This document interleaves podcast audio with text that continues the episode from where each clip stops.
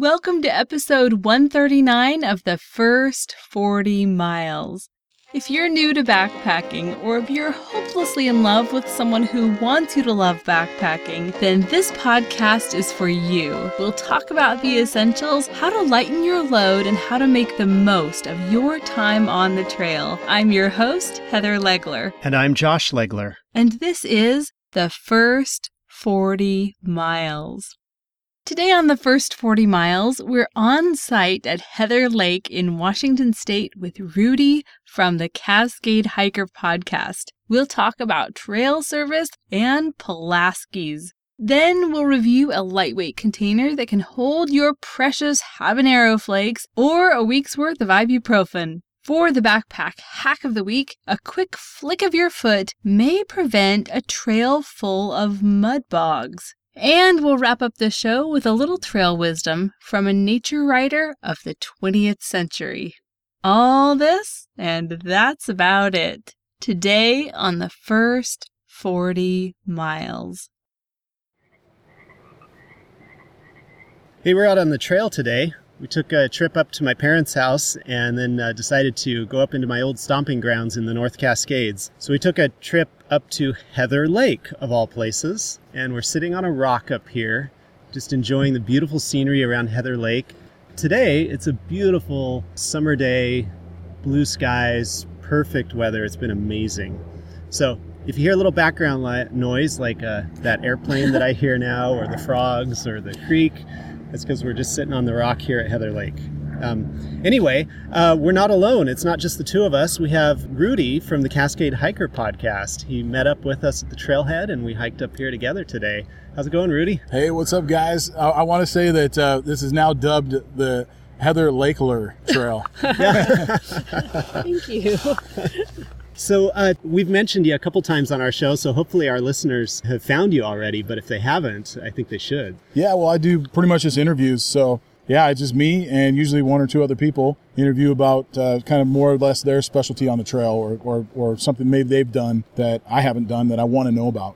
And you're really focused on the Northwest, the North Cascades. But I feel like also uh, anyone, even if they don't live in the Northwest, I, it's fun for me because I hear all these places that you mentioned that, oh, yeah, I went there when I was growing up. But I think anyone could get a lot from your show just uh, hearing about hiking, just that, that motivation to get out. It's cool. Yeah, people are going to be looking up uh, Heather Lakeler on the map now. Well, one of the reasons that we wanted to talk to Rudy today is because he has a real passion for trail service and he's had a lot of experience and put in a lot of trail hours repairing trails and connecting with groups that repair trails and uh, getting his hands dirty on the trail.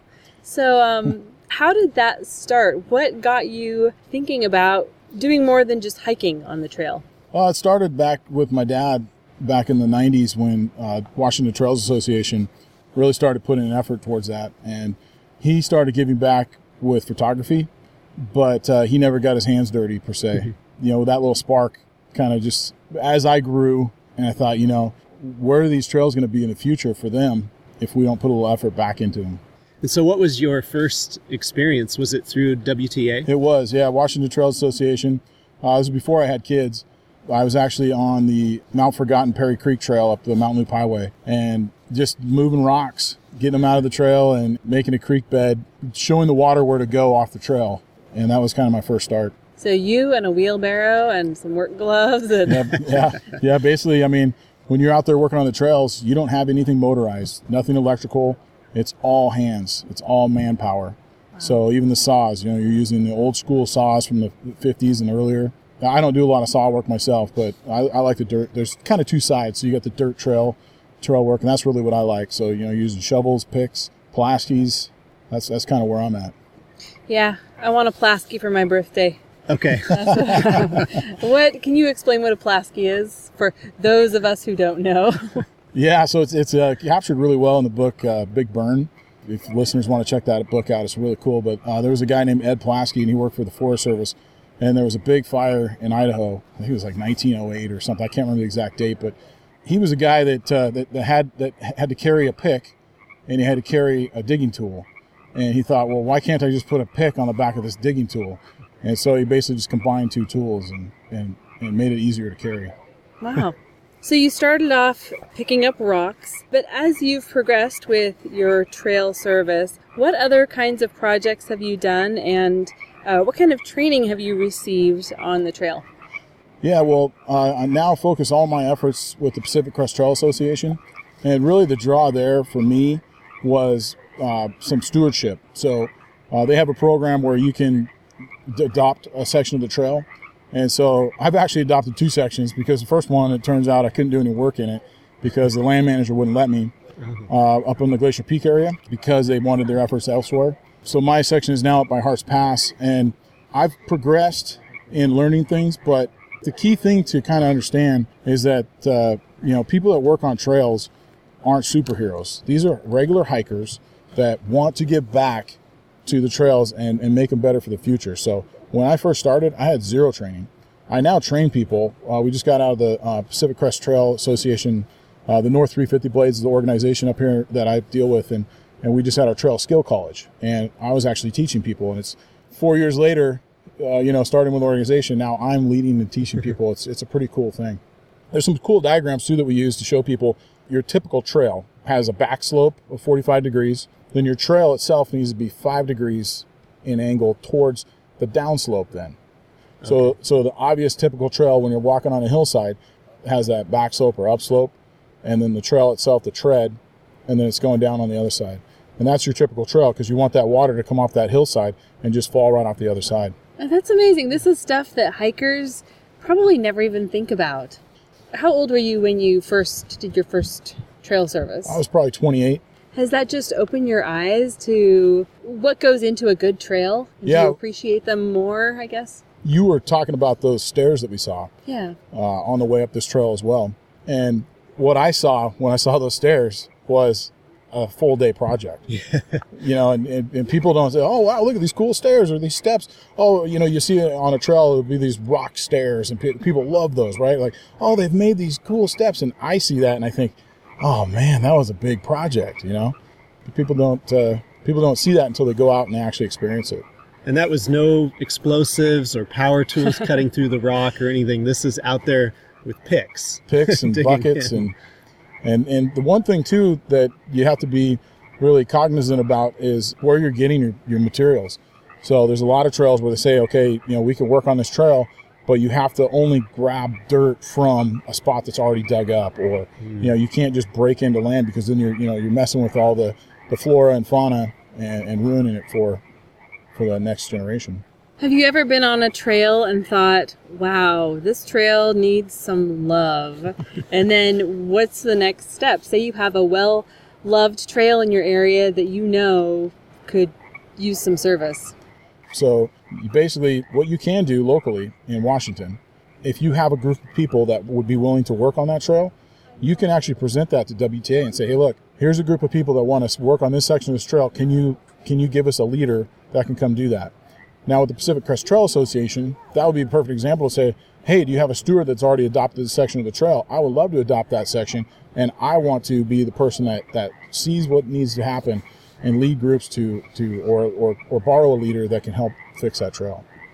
I'm just curious, what are the uh, rules about if you come across a spot in the trail that is really muddy, um, like just grabbing stuff off the side of the trail, like downed branches, and putting it on top of that muddy spot? Is that kind of a no-no, or is it, is it okay? I wouldn't say there's really any rules. Anytime you see a big muddy section, it's also because there's a water issue. And what you need is you need a simple drain. And that's that's one of the classes I led last weekend at the Pacific Crest Trails Association Skills College was a drainage course. Drains are very easy and they can really just mm-hmm. completely stop a mud hole. And they're actually they take less than a couple minutes sometimes just to just to give the water an exit. But as a hiker, you were asking, I don't think there's a problem to throw like a log or a rock or something to kind of temporarily fix that. Yeah, get your hiking buddy to throw down his jacket so you can walk across it, right, Josh? Sure, yeah. or it, it- it's real easy as a hiker to take 30 seconds and find a stick and cut a little bit of a drain into one of those puddles and, Yeah. and let it out. It's going to probably fill back in before too long, you know, but at least you, you did something. Might help Yeah. the next hiker. Well, I see on a lot of those muddy spots, people widen the trail, like I did today, by walking around it, and then it just seems like the problem gets worse. The trail gets wider, and yeah, I guess cutting a cutting a little drainage hole or drainage divot would help. But yeah, a long term fix would be be better. Mm-hmm. Yeah, and I could show you guys on the way down th- that simple fix. Yeah, that would be great. Yeah. Yeah. So I'm trying to imagine one of these uh, trail service weekends. In fact, you've got one coming up at Hart's Pass uh, in the fall, right? Yeah, yeah, September 9th and 10th. Okay. So, in fact, if we've got listeners in Washington that want to hook up with you, they could just uh, get in touch with you over your Yeah. Cascade Hiker. Yeah, Rudy at CascadeHikerPodcast.com is my email. Perfect. And then what's that going to be like? So, say they they get in touch with you, say, "Okay, I'm coming. I've never done this before, but I I'm new to hiking and I'm loving it, so I'm coming." And then what's it like that that weekend or that those days that you're up there? Well, to kind of put a perspective on trail work in general, uh, you kind of start with like a day a day trip. You're going to show up at that trailhead, and there's going to be a group of people there. Some of them already have hard hats and, and gloves on. Some of them won't. Those are all provided if you need them. Everything you need is provided. Day trips are all free. There's no cost. You just need to get there. There's somebody leading them. They'll talk about safety and, above all, having fun. And then you'll hike the trail to the location where the work's going to be getting done and drop your tools and kind of basically walk the trail. And the leader will show you okay this is what we're going to be doing give you a small example and then you kind of all split up into safe zones and start working on the trail. Okay, and so once you split up, each person might be with two or three other people, or? Yeah usually there's a couple more experienced people within the group not just the leader. Yeah so that, that would be somebody that could help a group of three or four will kind of split up on the trail. When you start getting into like the weekend trips it's the same thing. My Hart's Pass trip is actually a car camp. So we're kind of doing two day trips so to speak or the camp.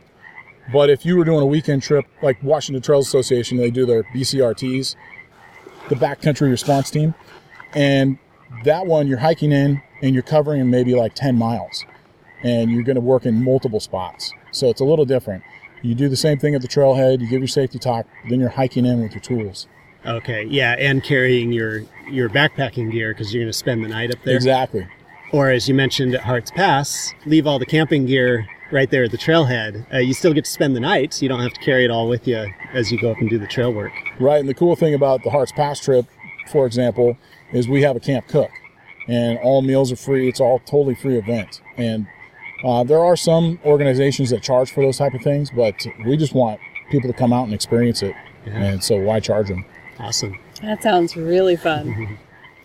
A couple months ago, one of our listeners, her name is Diane, and she contacted us over Facebook and she said, You know, my son is growing up and moving out, and now it's just me, and I love going hiking, but how do I find people to get together with? And we said, Well, you know, there's different hiking groups. She said, Well, I've, I've tried meetup.com, um, tried a few others, never really connected with anyone that way. And and we said, well, one idea, we haven't tried it, but one idea is to sign up for trail work. And we happen to know that since she's in Washington, uh, the Washington Trails Association is really strong and active, and they do a lot of trail work. And it was like three weeks later, she contacted us back and said, I've been out on two trips already, and I totally feel like I've found my my people, my group. I mean, it was just amazing. Uh, she had never done it before, and a month later, she's been out twice already doing trail service. Yeah, it can be a lot of fun that way. And as you were kind of saying that, I was kind of thinking of uh, an older movie that I like, Jim Carrey and the Cable Guy, and the other character has to say, you know, I just don't have any more room in my life for new friends. and you know, that's how I feel sometimes when people reach out, and that's a great place to send them is is for trail work because everybody wants to say, oh, hey, I want to go hiking with you. Well, that's great. I got a lot of plans and can't always make it happen, but but trying to find that trail crew is a perfect place. Yeah, that's cool that Diane did that. Well, we want to thank Rudy from Cascade Hiker for sharing his experience with trail crews. Uh, do you have any final thoughts, Rudy? Yeah, well, first of all, you know, thanks for having me on, and uh, you know, check out the podcast, especially uh, when Heather and Josh come on the podcast. That'd be a good one to listen to.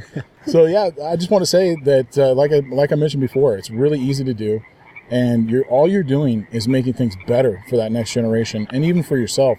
I don't plan on stopping hiking anytime soon. And so, I, it, one of the funnest things about trail work is when you work on a trail and then you go back and you see your work that you did, whether it was last year or even just a couple weeks later, and you could you could see how all of a sudden that mud hole is gone, and you're like, well, I didn't think that was going to work. This Rudy guy doesn't know what he's talking about. But then when you saw it, and then you see the other side of that, is a really cool thing. And so, look up where you're at, where you can give back to the trail in your community. Well, we had a great time with Rudy on the trail. He is probably the friendliest hiker I have ever hiked with or seen on the trail. He says hi to everyone and just kind of starts up little conversations along the trail. He was just a lot of fun. And we'll be recording a show with him for the Cascade Hiker podcast. You can find the Cascade Hiker podcast at northcascadehiker.com. And when our episode with him comes out, uh, we'll be sure to let you all know over Facebook and Twitter. Well, we were so inspired by our conversation with Rudy that today's top five list is going to be the top five benefits of doing trail service with an organized trail crew. And if you were listening carefully to our interview with him, none of these will be surprising to you. He really sells the idea of joining a trail crew and having that experience. The first benefit of doing trail service with an organized trail crew is instant friends. Now, either you can invite friends with you and just enjoy working on the trail together, or you can play friend roulette and just become instant friends with all of the people that show up to this organized event. And as I mentioned in our conversation with Rudy, uh, our listener Diane, who contacted us recently and was looking for people to hike with, when she went out to a trail crew, she wrote back to us and said, I have found my people. That's what it's going to be like. You go out there and you're going to be with people who are like you, who enjoy being in the outdoors, enjoy the trails, enjoy the wilderness and the solitude. I think it's going to be easy to make friends. The number two benefit of doing trail service with an organized trail crew is that you are maintaining and improving the trails that you love. So, this is a little bit of selfish service. You know that the work that you do is going to directly benefit you next time you go out. And there is nothing wrong with that because it means when you go back, you'll be able to look at that little area that you made a difference in with real pride. And of course, you're going to make sure that nothing bad happens to that area because that's your area, that's your spot. No piece of litter is going to make its way to the ground there. You're like its little protective trail angel of that little region of the trail. So it gives you a little more vested interest. You know, you've put that sweat equity into your trail. The number three benefit of doing trail service with an organized trail crew is that you'll help to prevent trail erosion. Erosion is caused by, well, mostly water. It takes a while for air to cause erosion, but water causes all kinds of problems on trails. See, the thing about trails is they don't have vegetation on them. So the mountainside would probably be just fine, thank you, without all of us. And so, since people have made the trails, people need to be responsible for designing those trails and keeping them maintained in a way that prevents the erosion from happening. And while most erosion is caused by water, everyone or everything that is on the trail ends up having some kind of impact on the trail. And I found a really interesting article that we're going to link to in today's show notes all about the impact of different types of trail users. So we'll have the link in today's show notes at first40miles.com slash 139. The number four benefit of doing trail service with an organized trail crew is that you probably won't take trails for granted anymore. Once you've worked on a trail, you know how much work goes into creating and grading and maintaining that trail. All of those little features that we just step right on or step right over, like the steps or um, trees that have fallen, but we can walk right through them because someone sawed a path through them. The drainage that's built in, those um, protected switchbacks that someone has replanted, all of those different things happened because a trail crew came in and repaired or installed something that would make the trail robust. That's my new favorite word for the week. Uh, Katy Bowman says that she does. That is a really good word, robust. Yeah, oh yeah. We like robust trails. We want them to last forever. When you realize how much work goes into maintaining and improving these trails, it also really gives you a deep respect for Mother Nature.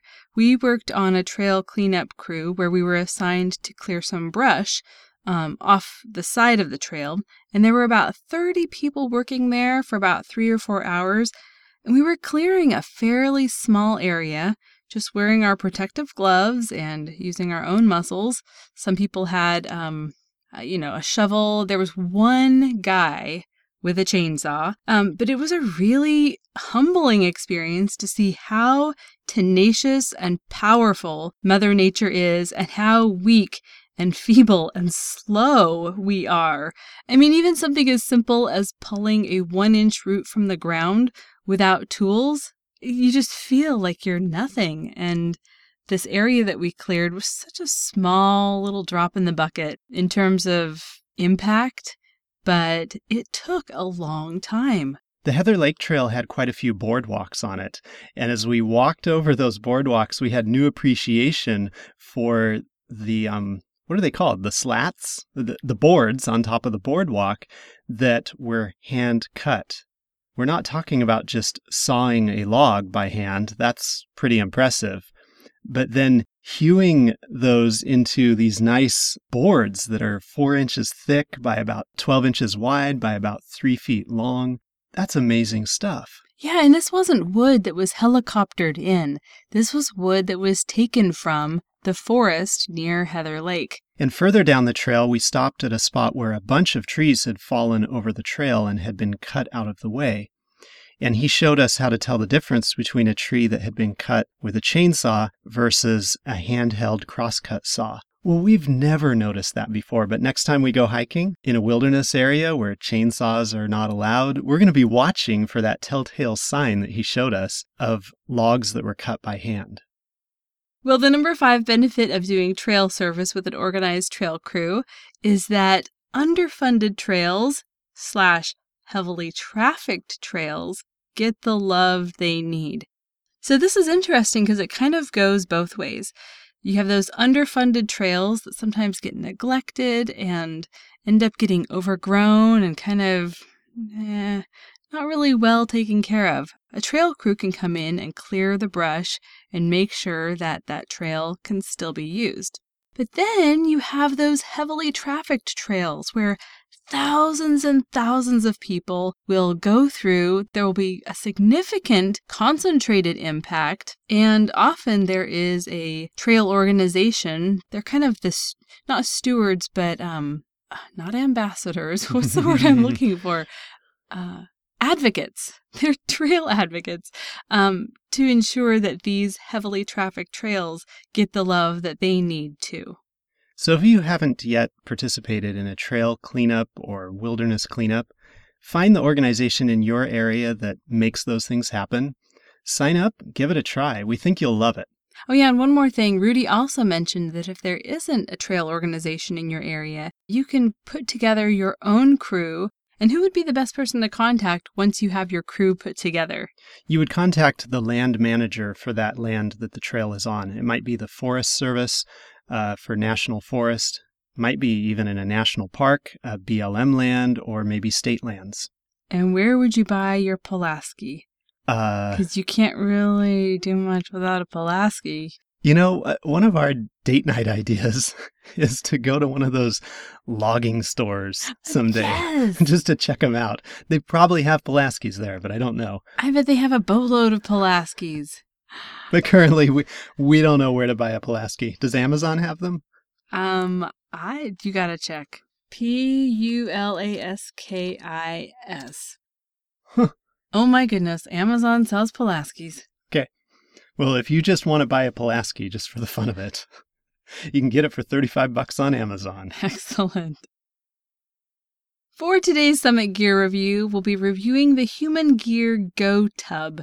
I'm kind of curious how many seasoned backpackers still use those old film canisters to hold things. Those were the days. I mean, those things held everything yeah. from like your milk money for the week to, I don't know, marbles, random stuff. All kinds of spare stuff from around the house screws, pins, paper clips. I know. Those little canisters were so handy. How have we survived without them? I don't know. Because you can also like do fun stuff with them, like fill them with vinegar and a little bit of baking soda, and then the top pops off. It's hysterical. It's so much fun. well, if you don't have any film canisters handy left over from the 80s, Human Gear has created something that's even better that can come with you on your next backpacking trip. The Human Gear Go Tubs are small lidded plastic containers, and the unique feature of the Go Tub is that you squeeze the side and that releases the lid. So it's not a screw top container, but it's a pop top but not a traditional pop top. It's really innovative. These containers are food safe, 100% BPA free, PC free, which should make all those Mac people happy, and phthalate free. For utility, the lids for the Go tubs are transparent, and each tub, once you take off the lid, has a little textured place where you can write the contents of the tub, and then once you put the lid back on, you can still see it through the lid. Oh, that's cool. So the label that you write on there doesn't wear off because it's protected by the lid, but you can see through the lid. Exactly. Clever, huh? These can be opened with one hand, which is awesome on the trail because usually we're understaffed. One hand is trying to light the stove, while your other hand is trying to balance a package of food. And we're doing all of this while we're squatting and trying not to breathe in the mosquito that's circling around our heads.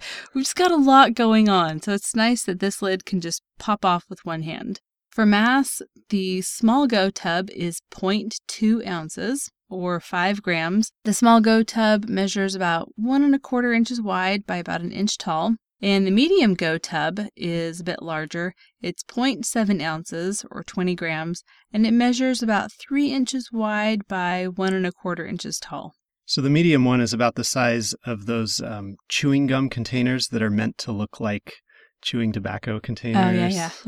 yeah, it's about that size. The little ones, what would you compare it to? You've always got these uh, amazing comparisons.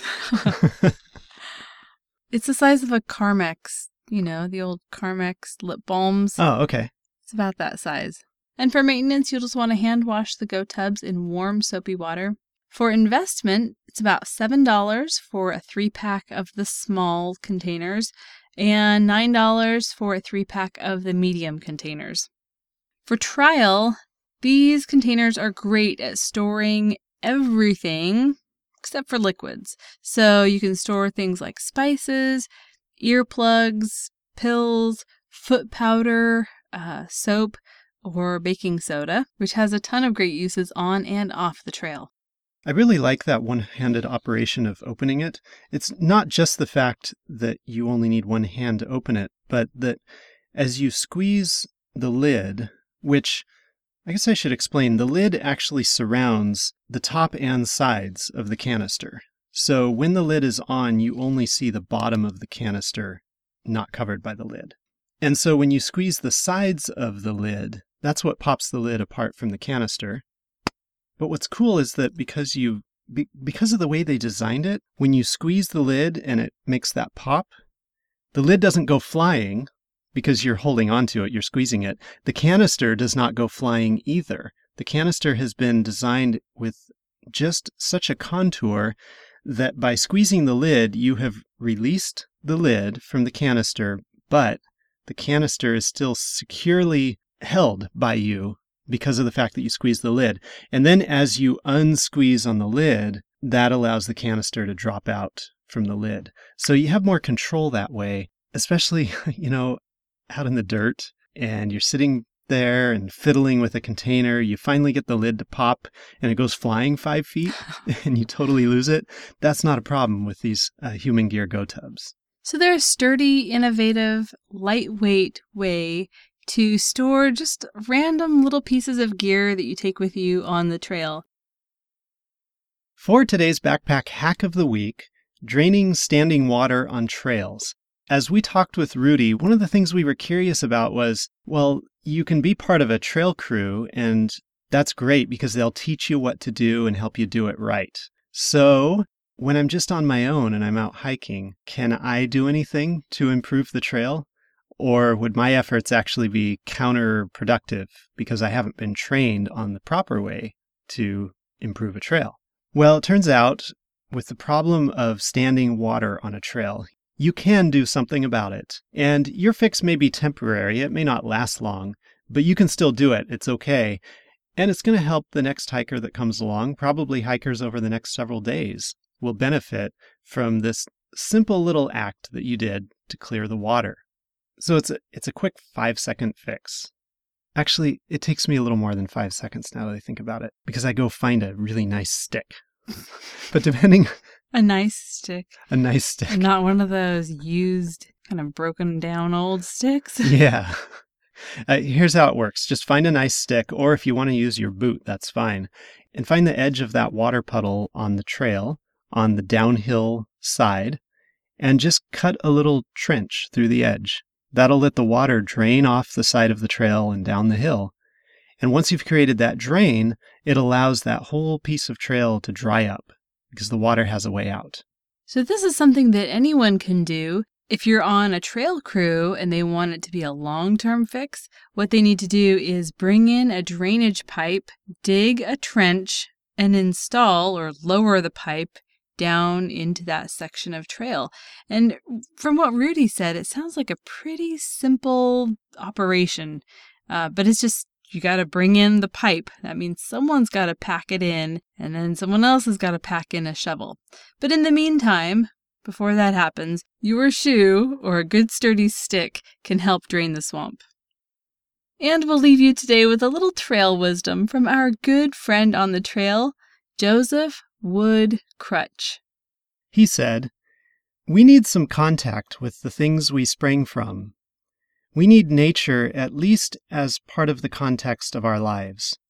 Without cities, we cannot be civilized. Without nature, without wilderness even, we are compelled to renounce an important part of our heritage. That's it for today. Thank you for listening. If you've been on a backpacking trip, share your story at thefirst40miles.com slash story. We'll see you next time on The First 40 Miles.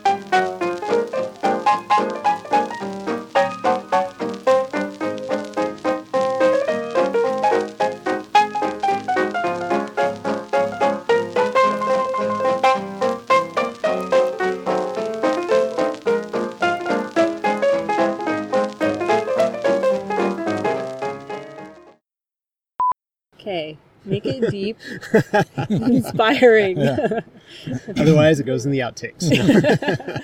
and we'll throw you in the river. Okay. You mean Heather Lakeler? Yes.